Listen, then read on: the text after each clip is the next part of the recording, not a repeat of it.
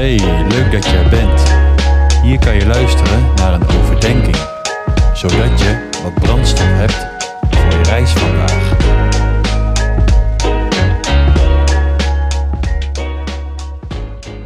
Hey, welkom bij Brandstof, aflevering 22 alweer. Goed dat je luistert. Vandaag wil ik met je lezen uit een stuk uit het boek van David de Vos van Sterker. En het gaat over leven in het verleden. Het kan nuttig zijn om iets uit je verleden te onderzoeken wanneer het effect heeft op hoe je je in het heden gedraagt. Je doet iets omdat je dat nu eenmaal zo geleerd hebt. Soms moet je dan even terug om het recht te zetten, om vervolgens weer vooruit te kijken.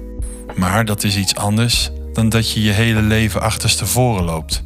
Een mens is gemaakt om vooruit te bewegen, met de neus naar voren. Er zijn weliswaar mensen die een marathon achteruit lopen. Maar als je het zelf eens probeert, zul je merken dat het een hele opgave is. Bovendien moet je extra goed opletten dat je niet struikelt. Het is niet natuurlijk om in het leven achterwaarts te bewegen. Je ogen zitten niet voor niets aan de voorkant en niet in je achterhoofd. God heeft ons zo gemaakt. Hij zegt: kijk naar de toekomst. Richt je op wat voor je ligt. Als je je hele leven bezig bent om achteruit te lopen, kom je niet verder. Je blijft over obstakels vallen en door dingen heen gaan die niet goed voor je zijn. Paulus zegt het ook in Filippenzen 3, vers 13. Vergeet wat achter je ligt en richt je op wat voor je ligt. Paulus heeft het hier niet over mensen die verdriet moeten verwerken of aan het rouwen zijn.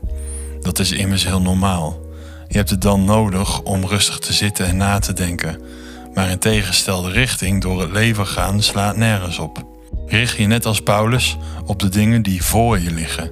Als je het moeilijk vindt om over iets heen te stappen, breng het dan in gebed.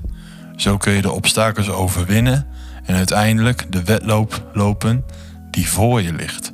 Op de weg die God heeft voorbereid. Dit was de overdenking van vandaag. Tot een volgende keer.